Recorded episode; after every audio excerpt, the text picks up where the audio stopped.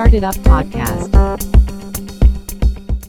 สวัสดีคุณผู้ฟังทุกท่านนะครับ อยู่กับผม ดรคมคิดชัชรพร กับรายการ Started Up Podcast รายการที่ให้ความรู้เกี่ยวกับธุรกิจ Startup และแนวทางการเป็นผู้ประกอบการออนไลน์ EP นี้เป็น EP ที่ 15 ครับ อัดขึ้นในวันพุธที่ 27 กุมภาพันธ์ ปี 2019 EP นี้เราจะมาพูดถึงเรื่องราวของผู้ประกอบการธุรกิจ Startup คนหนึ่งที่เป็น Startup เกี่ยวกับ Podcast หรือว่าการทำคอนเทนต์เกี่ยวกับเสียง ซึ่งเรื่องนี้น่าสนใจมากๆ และผมก็อยากจะหยิบยกนำมาให้คุณผู้ฟังเนี่ยได้ฟังกัน เพื่อใช้เป็นแรงบันดาลใจในการทำธุรกิจครับ ช่วงนี้ผมอาจจะไม่ได้อัดพอดแคสต์ทุกวันนะ เพราะว่าผมเนี่ยต้องไปเขียนพวกบทความลงบล็อก Study Up ด้วย ซึ่งบทความล่าสุดที่ผมเขียนไปก็จะเป็นบทความที่แชร์ประสบการณ์ และก็แนวทางของผมเอง ในการตีพิมพ์อีบุ๊กหรือว่า information product พื่อขายให้กับผู้ที่สนใจนะซึ่งอีบุ๊กที่ผมเขียนเนี่ยก็เป็นอีบุ๊กที่สอนเกี่ยวกับแนวทางการเป็นผู้ประกอบการ Airbnb ใครที่เข้าไปเว็บไซต์ Study Up เนี่ยสามารถดูได้นะครับว่าผมขายอีบุ๊กอะไรเนาะก็หลังจากที่ผมเขียนอีบุ๊กขายเนี่ยผมก็มีโน้ตฮาวนะแล้วผมก็อยากจะแชร์เทคนิค แล้วก็วิธีการที่ผมใช้ในการสร้างอีบุ๊ก ขึ้นมาขายนี่แหละครับ ให้กับคนทั่วไปที่สนใจอยากนำแนวทางเหล่านี้ไปใช้นะเดี๋ยวไว้มีโอกาสผมจะเอาเรื่องราวการตีพิมพ์อีบุ๊กของผมเนี่ยมาเล่าให้ฟังใน Study Up Podcast นะก็เดี๋ยวรอติดตามกันได้สำหรับใครที่ไม่อยากอ่านเป็นเวอร์ชันบทความเนาะโอเคนะอ่าเมื่อเราพูดถึงพอดแคสต์กันนะครับ จริง ๆ มันมีจุดเริ่มต้นที่ทำให้ผมเนี่ยลุกขึ้นมาอัดพอดแคสต์นะครับ จากตอนแรกที่นั่งเขียนบล็อกอยู่ ก็มีอยู่โมเมนต์หนึ่งที่แบบ เออ อยากทำพอดแคสต์บ้างนะซึ่งผมได้รับแรงบันดาลใจมาจากหนังสือเล่มหนึ่ง ไม่ทราบว่าคุณผู้ฟังรู้จักกันหรือเปล่า ชื่อว่าที่หัวมุมถนน หรือชื่อภาษาอังกฤษว่า closer than you think เล่มนี้เขียนโดยคุณรวิทย์หานอุตสาหะ หน้าปกจะเป็นเล่มเหลืองๆครับ เล่มนี้มันจะปล่อยออกมาพร้อมๆกับเล่มที่ชื่อว่า The Disruptor นะ ทิ้งกันไม่นานมาก แต่ว่าเป็นของคนละสำนักพิมพ์นะครับเป็นผลงานของคุณรวิทย์ทั้งคู่นะครับคือหนังสือสองเล่มนี้ข้างในเนี่ยคือคุณรวิทย์จะพูดเกี่ยวกับแนวทางที่แกใช้อัดพอดแคสต์ครับคือพอผมอ่านเรื่องราวของคุณรวิทย์แล้วผมรู้สึกว่าโอ้ผู้ชายคนนี้นี่แบบฟิตมากๆนะคือแกตื่นนอนตั้งแต่ตีสี่ครับ เพื่อที่จะไปวิ่งเป็นสิบกิโลเลยนะวิ่งเสร็จแกก็มาเตรียมเนื้อเรื่อง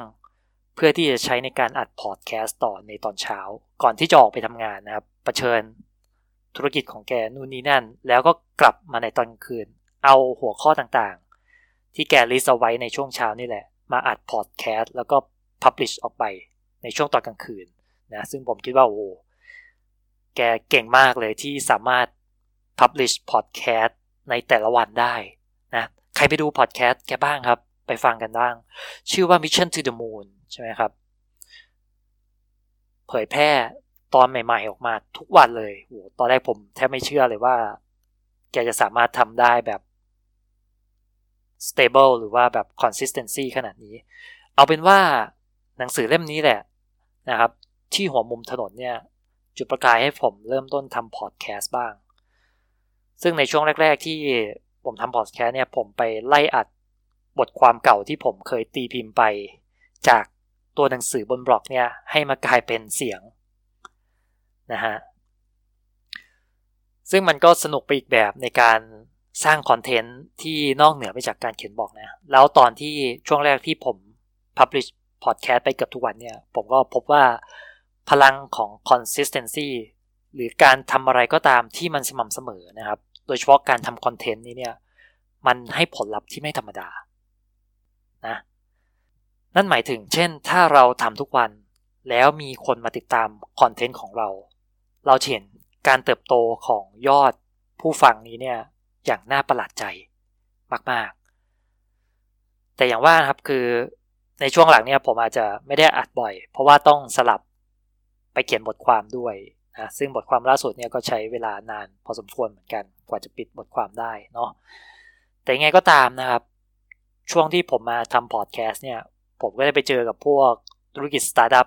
อีกหลายเจ้าเลยในวงการพอดแคสต์นะหนึ่งในนั้นมีธุรกิจสตาร์ทอัพที่ชื่อว่า Anchor ลองเข้าไปดูที่เว็บไซต์ anchor.fm นะครับ Anchor เป็นแพลตฟอร์มที่ผมเองเนี่ยใช้ในการ publish podcast ขึ้นไปบนอินเทอร์เน็ต ซึ่งปัจจุบันเจ้าตัว Anchor เนี่ยก็ถูก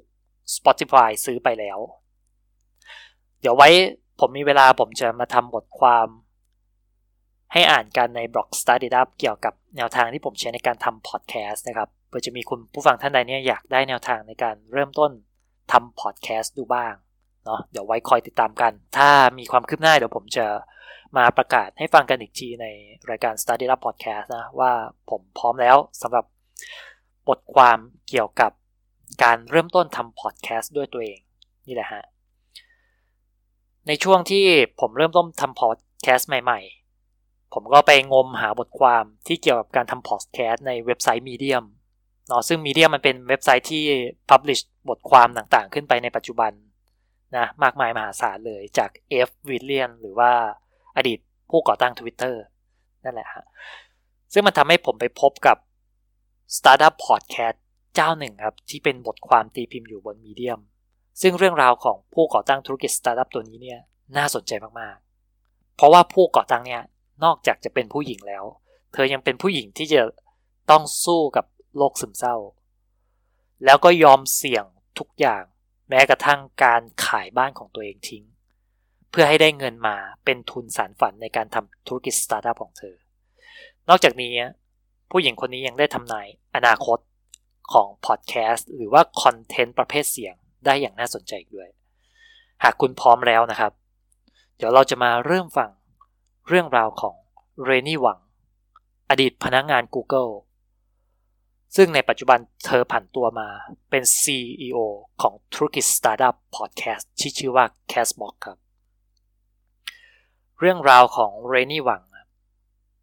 เรนนี่หวังเนี่ยเป็นเด็กหญิงที่เกิดในครอบครัวคนจีน ในยุคที่รัฐบาลประกาศนโยบาย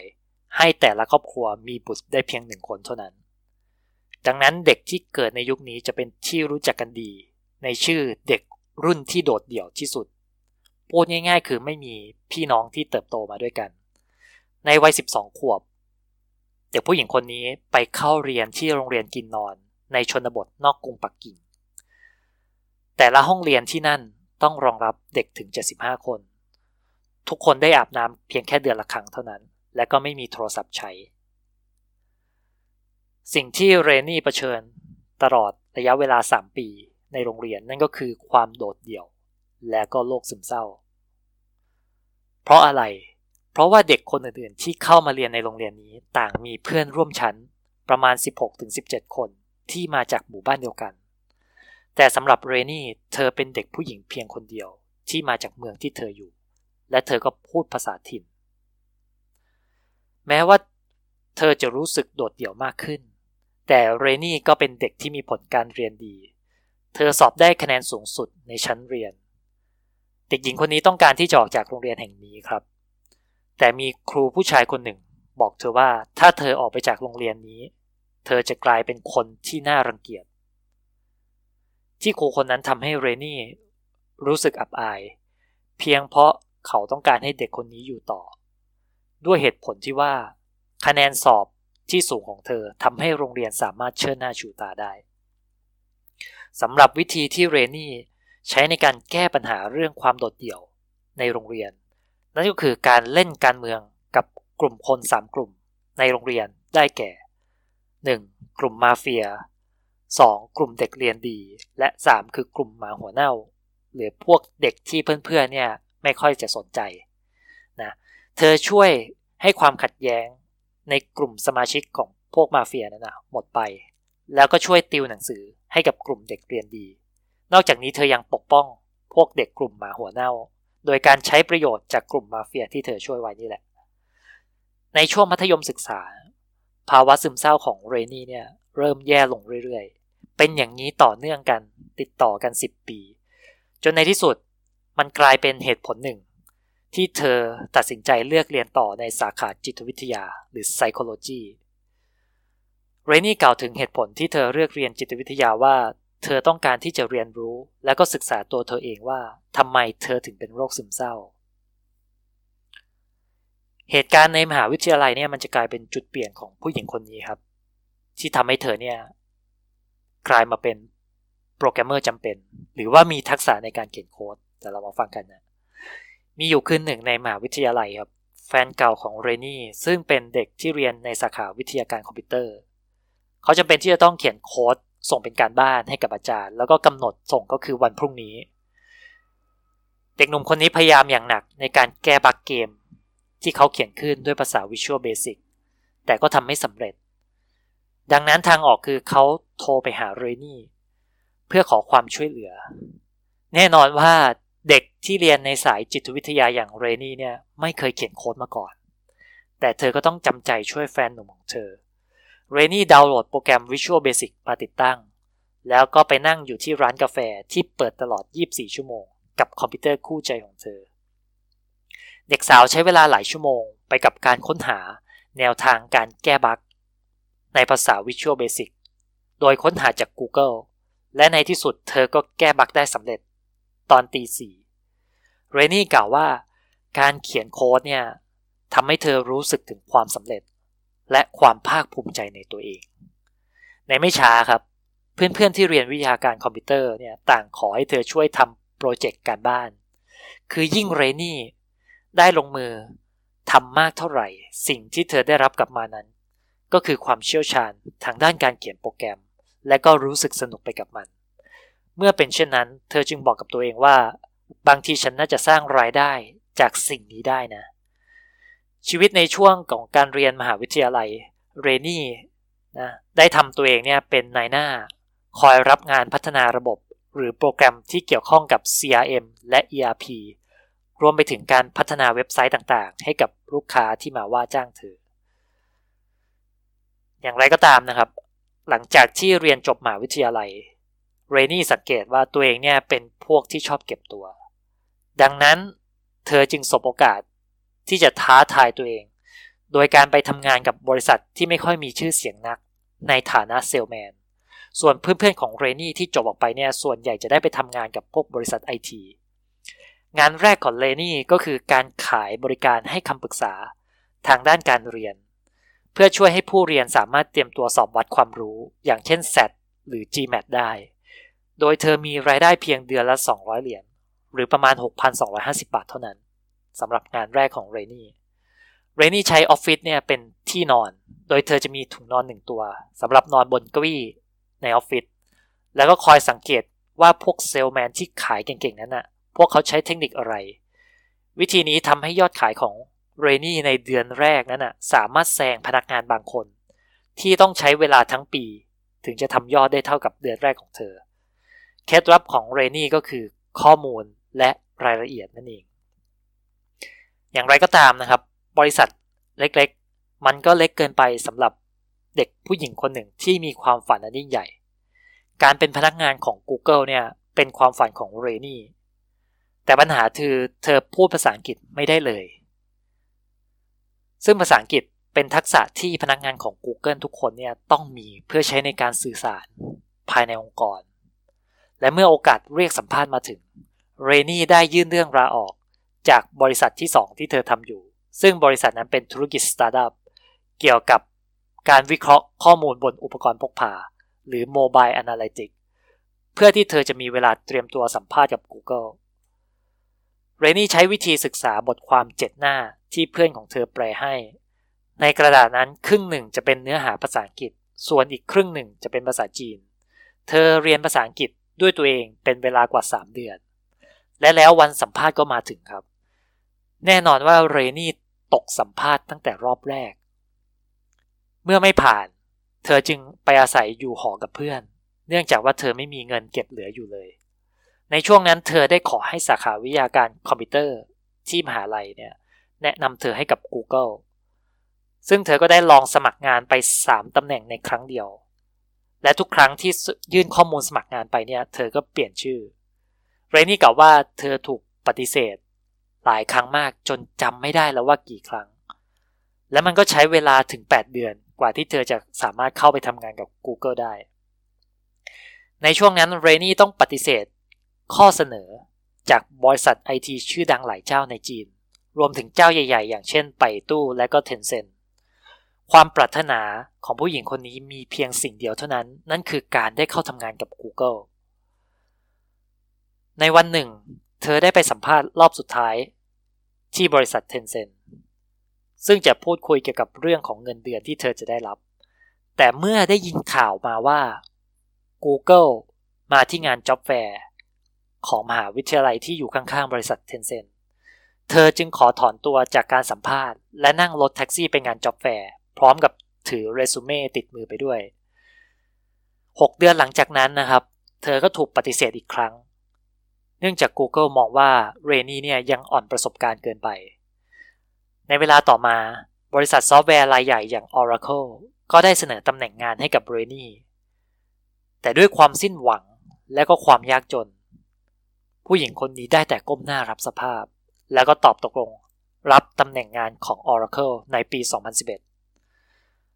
ในวันแรกที่เธอต้องไปทำงานกับ Oracle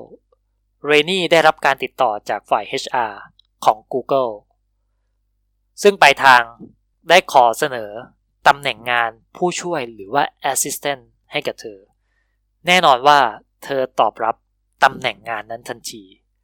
และได้ลาออกจาก Oracle ในเวลาไม่ถึง 24 ชั่วโมง การได้เข้าไปทำงานกับ Google เนี่ย มันได้จุดประกายไอเดียของเรนนี่เกี่ยวกับ การทำ Castbox ในอนาคตนะเดี๋ยวเรามาฟังกัน หลังจากที่เธอไปทำงานกับ Google ได้ 4 ปี เรนนี่ได้เลื่อนตำแหน่งให้เป็น Account Manager หรือผู้จัดการที่ดูแลลูกค้า โดยงานของเธอเนี่ยโฟกัสไปที่การสร้างรายได้ ฝั่งอุปกรณ์พกพา บริษัท search engine ยักษ์ใหญ่ รายนี้ได้ย้ายเธอไปทำงานที่ไอร์แลนด์ต่อจากนั้นก็เป็นประเทศญี่ปุ่น ในช่วงที่อยู่ที่ญี่ปุ่นนะครับ การเดินทางไปออฟฟิศของ Google ที่ญี่ปุ่นของเรนี่เนี่ยจะต้องอาศัยการนั่งรถไฟไปทำงาน ซึ่งมันใช้เวลาเดินทางประมาณหนึ่งชั่วโมง ด้วยความที่เรนี่เป็นคนที่หมกมุ่นเกี่ยวกับการเพิ่มประสิทธิภาพให้กับตัวเองอยู่เสมอ เธอจึงใช้เวลาขณะเดินทางนั้นนะ่ะฟังพอดแคสต์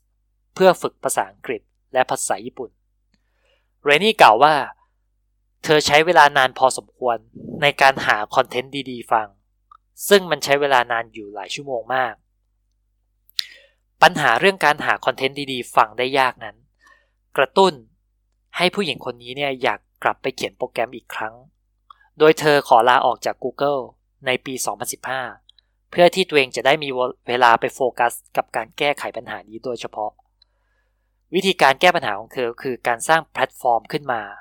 เพื่อช่วยให้ผู้คนสามารถค้นหาคอนเทนต์เสียงได้ง่ายขึ้น เรนนี่กล่าวว่างานนี้ เธอไม่ได้ทำเพียงคนเดียว ทั้งหมดมันอยู่ใน Texas Hold'em หรือว่าการเล่นโป๊กเกอร์นะนั่นหมายความว่างานสร้างแพลตฟอร์มนี้เนี่ย เธอจำเป็นต้องมีทีมช่วยในการพัฒนา เหมือนกับการเล่นโป๊กเกอร์ที่ไม่สามารถเล่นเพียงคนเดียวได้ เวลาที่เรนนี่ใช้ในการพัฒนาแพลตฟอร์มทั้งหมดคือ 4 วัน ตอนนั้นเป็นช่วงต้นเดือนมกราคม ปี 2016 เมื่อถึงเวลาที่เธอจะต้องอัปโหลดแอปตัวนี้ขึ้นไปบน Play Store เธอจำเป็นที่จะต้องตั้งชื่อแอปครับตรกกะที่เรนนี่นำมาใช้ในการตั้งชื่อแอปนี้ ชื่อแอปชื่อว่า Castbox ซึ่งมาจากความต้องการของเธอเอง ที่ต้องการให้ชื่อแอปเนี่ยเริ่มต้นด้วยอักษร A B หรือ C เนื่องจากตัวอักษรเหล่านี้อยู่ในลำดับแรกๆของภาษาอังกฤษ และเวลาที่ รายชื่อแอปแสดงบน App Store หรือว่า Play Store นะครับ ก็มักจะปรากฏอยู่ในลำดับต้นๆ ของรายการแอปเหล่านั้น จากนั้นเธอจึงนำคำว่า broadcast นี้เนี่ย มาต่อท้ายด้วยคำว่า box แล้วสุดท้ายมันกลายเป็นชื่อของแอป นั่นก็คือ castbox นั่นเอง ภายใน 30 วันนะครับ ยอดดาวน์โหลดแอป Cashbox เนี่ยมีคนโหลดไปใช้งานมากถึง 5 0 0แสนคน เรนนี่รู้ได้ทันทีว่า เธอได้ค้นพบ Product Market Fit หรือสินค้าที่สามารถตอบสนองความต้องการของตลาดได้แล้ว แต่ตัวเลขนี้ก็ยังไม่เพียงพอ เรนนี่ต้องการทำความเข้าใจฐานผู้ใช้ของเธอมากยิ่งขึ้น อย่างไรก็ตาม การเข้าใจผู้ใช้อย่างถ่องแท้จำเป็นที่จะต้องใช้เงิน และเงินของเธอกำลังจะหมด ดังนั้นในเดือนมีนาคม เรนี่ตัดสินใจขายบ้านของเธอเองในกรุงปักกิ่ง เพื่อนำเงิน5 0 0แสนเหรียญ หรือประมาณ 1.5 ล้านบาท มาเป็นทุนใช้สำหรับทำธุรกิจสตาร์ทอัพ Cashbox โดยค่าใช้จ่ายที่เธอต้องใช้จ่ายก็คือค่า AdWords และก็ค่าจ้างพนักงานใหม่ ในตอนนั้นเรนนี่พูดเลยว่าตัวเธอเองเนี่ยไม่รู้สึกอะไรเลยตอนที่เธอขายบ้านทิ้งไป การขายบ้านทำให้เธอได้เจอตัวตน ของตัวเองที่มันดีกว่าเดิม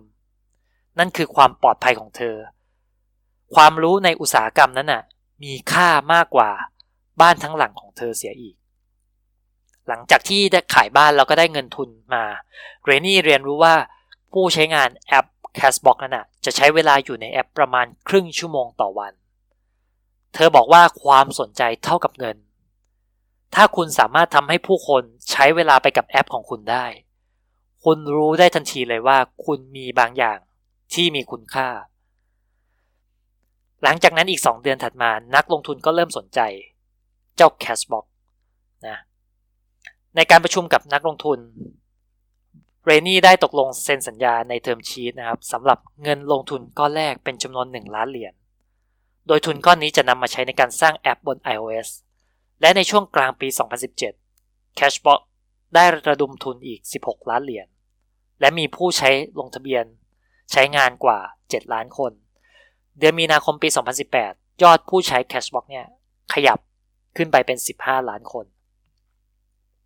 หลายคนอาจจะสงสัยว่าแล้ว Cashbox มันต่างจากแอปพอดแคสต์ตัวอื่นยังไง ในตลาดมีแอปพอดแคสต์เยอะแยะ อย่างที่เราทราบกันนะครับว่า ไม่ว่าจะเป็น Apple หรือว่า Google เองต่างก็มีแอปพอดแคสต์เป็นของตัวเองทั้งนั้น แล้วทำไม Cashbox ถึงจะต้องพยายามเอาชนะยักษ์ใหญ่ในเกมของตัวเองด้วย สิ่งที่เรนนี่ชี้เห็น เธอชี้เห็นว่ามีปัจจัยที่แตกต่างกันอยู่ 2 ประการ ที่ทำให้เธอกับสตาร์ทอัพ Cashbox นี้เนี่ยกำลังเดิมพันอยู่ นั่นก็คือ 1. การไม่ยึดติดกับแพลตฟอร์ม นั่นหมายความว่า Cashbox สามารถทำงานได้บนทุกอุปกรณ์พกพา ไม่ว่าจะเป็นผู้ใช้ Android หรือผู้ใช้ iOS นอกจากนี้ Cashbox ยังสามารถ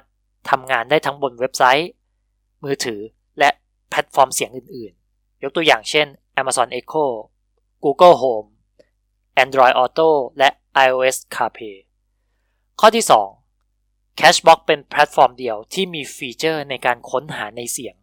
หรือเรียกว่า in-audio search อย่างที่เราทราบกันว่า content ที่เป็นเสียงหรือว่าพวกไฟล์เสียงเหล่านั้นเนี่ย มันจะเป็นเหมือน black box หรือว่ากล่องดำมันไม่เหมือนกับข้อความ ซึ่ง Google เนี่ยเป็นเจ้าตลาดอยู่ ด้วยความที่เราไม่สามารถเอาคอนเทนต์เสียงเนี่ยมาอ่านเป็นตัวอักษรให้มันรู้เรื่องได้ ดังนั้นผลการค้นหา ที่เว็บส่วนใหญ่นิยมใช้กัน ยกตัวอย่างเช่น SoundCloud หรือว่า Spotify นะครับ เขาจะใช้การค้นหาจากแค่ Title แล้วก็ Meta Description เท่านั้น นี่มันเป็น gap หรือช่องว่างที่ทำให้ Castbox เนี่ยพัฒนาฟีเจอร์ที่ชื่อว่า In Audio Search ขึ้นมา ซึ่งฟีเจอร์นี้ได้ปล่อยออกไปในเดือนตุลาคมปี 2017 โดยวิธีนี้พวกเขาใช้วิธีการถอดคำพูด จากไฟล์เสียงให้กลายมาเป็นข้อความ หลังจากนั้นก็เอาข้อความเหล่านี้เนี่ยมาทำ index หรือว่าดัชนี ไว้สำหรับการค้นหาแบบนาทีต่อนาที ใครนึกไม่ออก เปิดมือถือแล้วดาวน์โหลดแอป Cashbox คุณจะเห็นว่า In Audio Search เนี่ยมันเป็นยังไงนะครับ ในตัวอย่างอย่างเช่นคุณสนใจคำว่า In App Purchase นะตัวแอปพลิเคชัน Cashbox มันจะวิ่งไปหาพอดแคสต์ที่ผู้ดำเนินรายการเนี่ยมี keyword คำว่า in-app purchase อยู่ นั่นมันทำให้การค้นหาพอดแคสต์ต่างๆ ที่ผู้ใช้สนใจเนี่ยมันง่ายขึ้นมากๆนะครับเพราะว่าพวกเขาใช้เทคนิคในการสกัดคำพูดออกมาจากไฟล์เสียง ให้กลายเป็นเทคหลังจากนั้นก็นำเทคเนี่ยไปทำดัชนี เพื่อให้เราสามารถค้นหาได้ด้วย keyword ได้ ถัดมาจะเป็นการคาดการอนาคตของ content เสียงโดยเรนี่นะครับเรนี่กล่าวว่าปัจจุบันความก้าวหน้าของ NLP หรือว่า Natural Language Processing แปลเป็นไทยก็คือการประมวลผลภาษาธรรมชาติ หรือการทำให้คอมพิวเตอร์นี้เนี่ยสามารถเข้าใจภาษาคนนั่นแหละพูดง่าย ๆ มันทำให้ เทคโนโลยีทางด้านเสียงเนี่ยก้าวไปข้างหน้าอย่างรวดเร็ว สิ่งที่เรนี่คาดการไว้คือ 1. ในรถยนต์ของคุณต่อไปเนี่ยจะมีพวก Alexa แล้วก็อุปกรณ์เสียงจากบริษัทอื่นๆ อย่างเช่น Google Home ในปี 2020 เราจะบริโภคข้อมูลมากขึ้นเป็น 10 เท่าเมื่อเทียบกับปี 2017 อันที่ 3 ในไม่ช้าเราจะพูดคุยกับอินเทอร์เน็ตมากขึ้น เท่ากับที่เราพิมพ์คุยกับมันในยุคปัจจุบัน และข้อที่ 4 การค้นหาข้อมูลในเสียง จะกระทบต่อการสมัครพอดแคสต์หรือว่าพวกระบบ Subscription ต่างๆ ถ้าเราพูดถึงการค้นหาข้อมูลบนเว็บ หรือบนอินเทอร์เน็ต คนมักจะเริ่มจาก Google แต่เมื่อไรก็ตาม ที่เราต้องการค้นหาบางอย่าง ที่มันอยู่ใน content เสียง เราจะเริ่มค้นหาจาก Castbox นี่คือสิ่งที่เรนนี่คาดการแล้วก็ผมคิดว่ามันเป็น think bigมากๆ เพราะตัวเขาเองวางโพสิชันตัวเองเนี่ยให้กลายเป็น Search Engine สำหรับคอนเทนต์เสียงนะครับมันคือ Google สำหรับ Sound Content นั่นเองที่เรนนี่อยากให้เป็นนะแน่นอนว่าเดี๋ยวเราจะได้เห็นหลายสิ่งหลายอย่าง อีกหลายฟีเจอร์เลยที่จะมาจาก Startup Podcast น้องใหม่รายนี้นะครับ ซึ่งเรนนี่เองก็เป็นหนึ่งในผู้ก่อตั้ง ธุรกิจสตาร์ทอัพที่เป็นผู้หญิงแล้วก็มีความทะเยอทะยานมากที่สุดคนหนึ่ง เท่าที่ผมเคยอ่านเรื่องราวเกี่ยวกับธุรกิจสตาร์ทอัพมา ซึ่งเขาบอกว่าความดื้อรั้นของเรนนี่เนี่ยมันเป็นสิ่งจำเป็น ที่จะช่วยให้เธอเนี่ยนำไปใช้กับกระแสของพอดแคสต์ในปัจจุบัน ที่มันแพร่หลายอยู่บนโลกดิจิตอลเนี่ยได้อย่างมีประสิทธิภาพนะครับ อันนี้แหละ คือจุดที่ทำให้ Cashbox นี้เนี่ยมีจุดยืนเป็นของตัวเอง แม้ว่าในปัจจุบันเราเห็นว่ามีแอปที่ใช้ในการเล่นพอดแคสต์เนี่ยเยอะแยะมากมายเต็มไปหมดเลยนะฮะตรงนี้สอนให้เรารู้ว่าการที่เห็นโอกาสแล้วก็ยอมเดิมพันกับความฝันของตัวเองนี้เนี่ยมันเป็นเรื่องที่คุ้มค่าในเคสของเรนนี่ คือเห็นความเป็นไปได้ ที่อยากจะทำแพลตฟอร์มที่ช่วยให้ผู้คนสามารถค้นหาคอนเทนต์ของเสียงได้ง่าย จากปัญหาที่ตัวเองประสบอยู่ เธอกล้าถึงขนาดที่ว่าขายบ้านของตัวเอง เพื่อให้ได้เงินทุนมาสำหรับสารฝันในการทำแพลตฟอร์ม Cashbox ตัวนี้ให้มันเป็นจริงนะแล้วก็ได้รับเงินลงทุน จากนักลงทุนภายในเวลาไม่กี่เดือน มีอยู่สามเรื่องครับ ที่เราสามารถเรียนรู้ได้จากเรื่องราวของเรนนี่หวัง นั่นคือหนึ่งอะไรที่ทำให้คุณรู้สึกว่าตัวเองสัมผัสได้ถึงความสำเร็จ และความภูมิใจในตัวคุณเองสำหรับเรนนี่มันคือการเขียนโปรแกรม หาบางสิ่งที่คุณทำได้ดีให้เจอ และพยายามทำให้มันดีขึ้นกว่าเดิม ใช้มันเพื่อช่วยเหลือคนอื่น และคุณอาจจะพบ กับตัวคุณเองที่มีความสุขมากขึ้น 2. ความสนใจเท่ากับเงิน เรนี่รู้ว่าเธอได้ค้นพบสินค้าที่ตรงกับความต้องการของตลาด หรือภาษาอังกฤษเราเรียกว่า product market fit เมื่อผู้ใช้ใช้เวลาประมาณครึ่งชั่วโมงต่อวันในแอปของเธอ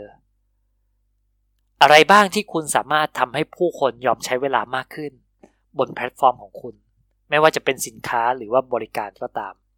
และทำอย่างไรที่คุณจะสามารถเพิ่มคุณค่าที่มากขึ้น ในตอนที่ผู้ใช้ใช้งานแอปของคุณอยู่ได้ ข้อสุดท้าย การขายบ้านทำให้เรนนี่เจอตัวเอง ในเวอร์ชั่นที่ดีกว่าเดิม เธอบอกว่านั่นคือความปลอดภัยของเธอ ความรู้ในอุตสาหกรรม มีค่าสำหรับเธอมากกว่าบ้านเพียงแค่หนึ่งหลัง ประเด็นนี้เรนี่ตั้งใจที่จะพาตัวเองเนี่ยหลุดออกมาจากกรอบความคิดเดิมๆ เพื่อใช้กระตุ้นวิสัยทัศน์ของเธอ อะไรก็ตามที่ฉุดรั้งคุณไว้ จากการได้เรียนรู้มากขึ้นเกี่ยวกับธุรกิจของคุณเอง อาจจะถึงเวลาที่คุณต้องปฏิเสธ บางสิ่งบางอย่างที่มันธรรมดาอย่างเช่นการมีบ้าน เพื่อทำให้ความฝันของตัวเองเนี่ยกลายเป็นจริง เหมือนที่เรนี่ทำ อันนี้เป็นข้อคิดที่บทความที่ต้นฉบับที่ผมเอามาแปลแล้วก็เรียบเรียงนะครับนำเสนอเนาะมันค่อนข้างจะ crazy อะถ้าพูดง่ายๆนะการที่ยอมขายบ้านของตัวเองเพื่อเป็นเงินทุนมาทำธุรกิจสตาร์ทอัพซึ่งผมคิดว่าในกรณีของเรนี่อะการที่เธอได้ไปคุกคลีอยู่กับ Google แล้วก็ธุรกิจสตาร์ทอัพหลายตัวที่ Google อาจจะไปดีลด้วย หรือว่าไปซื้อมา acquire มาอยู่ในจักรวาลของ Google เนี่ยผมว่าเธอเห็นโอกาส ที่ธุรกิจสตาร์ทอัพเหล่านั้นเนี่ยสามารถได้รับเงินลงทุนอย่างรวดเร็วนะไม่ใช่ว่าอยู่ดีๆ เธอจะบ้าที่จะเสี่ยงขายบ้านเลยโดยที่ไม่รู้ว่าอนาคตมันจะรอดหรือเปล่า ผมว่าเธอมีแนวทางอยู่แล้วแหละ รู้ว่าทำอย่างไรที่จะสามารถ attract หรือว่าดึงดูดนักลงทุนในซิลิคอนวัลเลย์ ให้มาลงทุนในธุรกิจสตาร์ทอัพของเธอได้ แน่นอนว่าชื่อเสียงของการเป็น ex Google หรือว่าอดีตพนักงานของ Google เนี่ยมันก็ไม่ธรรมดาอยู่แล้วนะเพราะว่าโปรไฟล์ดี มันก็มีชัยเช่นเดียวกันนะฮะเอาเป็นว่า เรื่องราวของเรนนี่นะ มันช่วยให้เราเห็นมุมมองหลาย ๆ อย่าง เกี่ยวกับผู้หญิงคนหนึ่งอะที่เขาจำเป็นที่จะต้องผลักดันตัวเอง ให้เข้าไปทำงานกับ Google ให้ได้ ซึ่งมันเหมือนเป็นใบเบิกทาง อันแรกที่เธอต้องการให้กับชีวิตนะครับ แล้วเธอก็กัดไม่ปล่อยนะที่อื่นมาเสนองานให้เธอเยอะแยะ เธอไม่สนใจนะครับจนในที่สุดตัวเองก็ได้เข้าไปทำงานกับ Google และที่ Google นั่นเอง ความฝันในการเป็นผู้ประกอบการเกิดขึ้น จากการ พบเจอปัญหาที่ตัวเองประสบ แล้วก็ต่อยอดมากลายเป็นธุรกิจสตาร์ทอัพพอดแคสต์ที่มีความทะเยอทะยาน อยากจะกลายเป็น search engine ให้กับ content เสียงในอนาคตนะเอาเป็นว่า EP นี้น่าจะได้แรงบันดาลใจกันไปไม่มากก็น้อยเนาะสำหรับเรนนี่หวังนะครับสำหรับใครก็ตามที่สนใจในเรื่องราวของธุรกิจสตาร์ทอัพและแนวทางการเป็นผู้ประกอบการออนไลน์ อย่าลืมเข้ามาพูดคุยกับผมที่เว็บไซต์ startup.in.th รวมถึงแฟนเพจ Startup ด้วยนะครับ สามารถมาคอมเมนต์แลกเปลี่ยนประสบการณ์กันได้นะสำหรับใน EP นี้ก็มีเพียงเท่านี้ครับ แล้วพบกันใหม่ใน EP หน้า สวัสดีครับ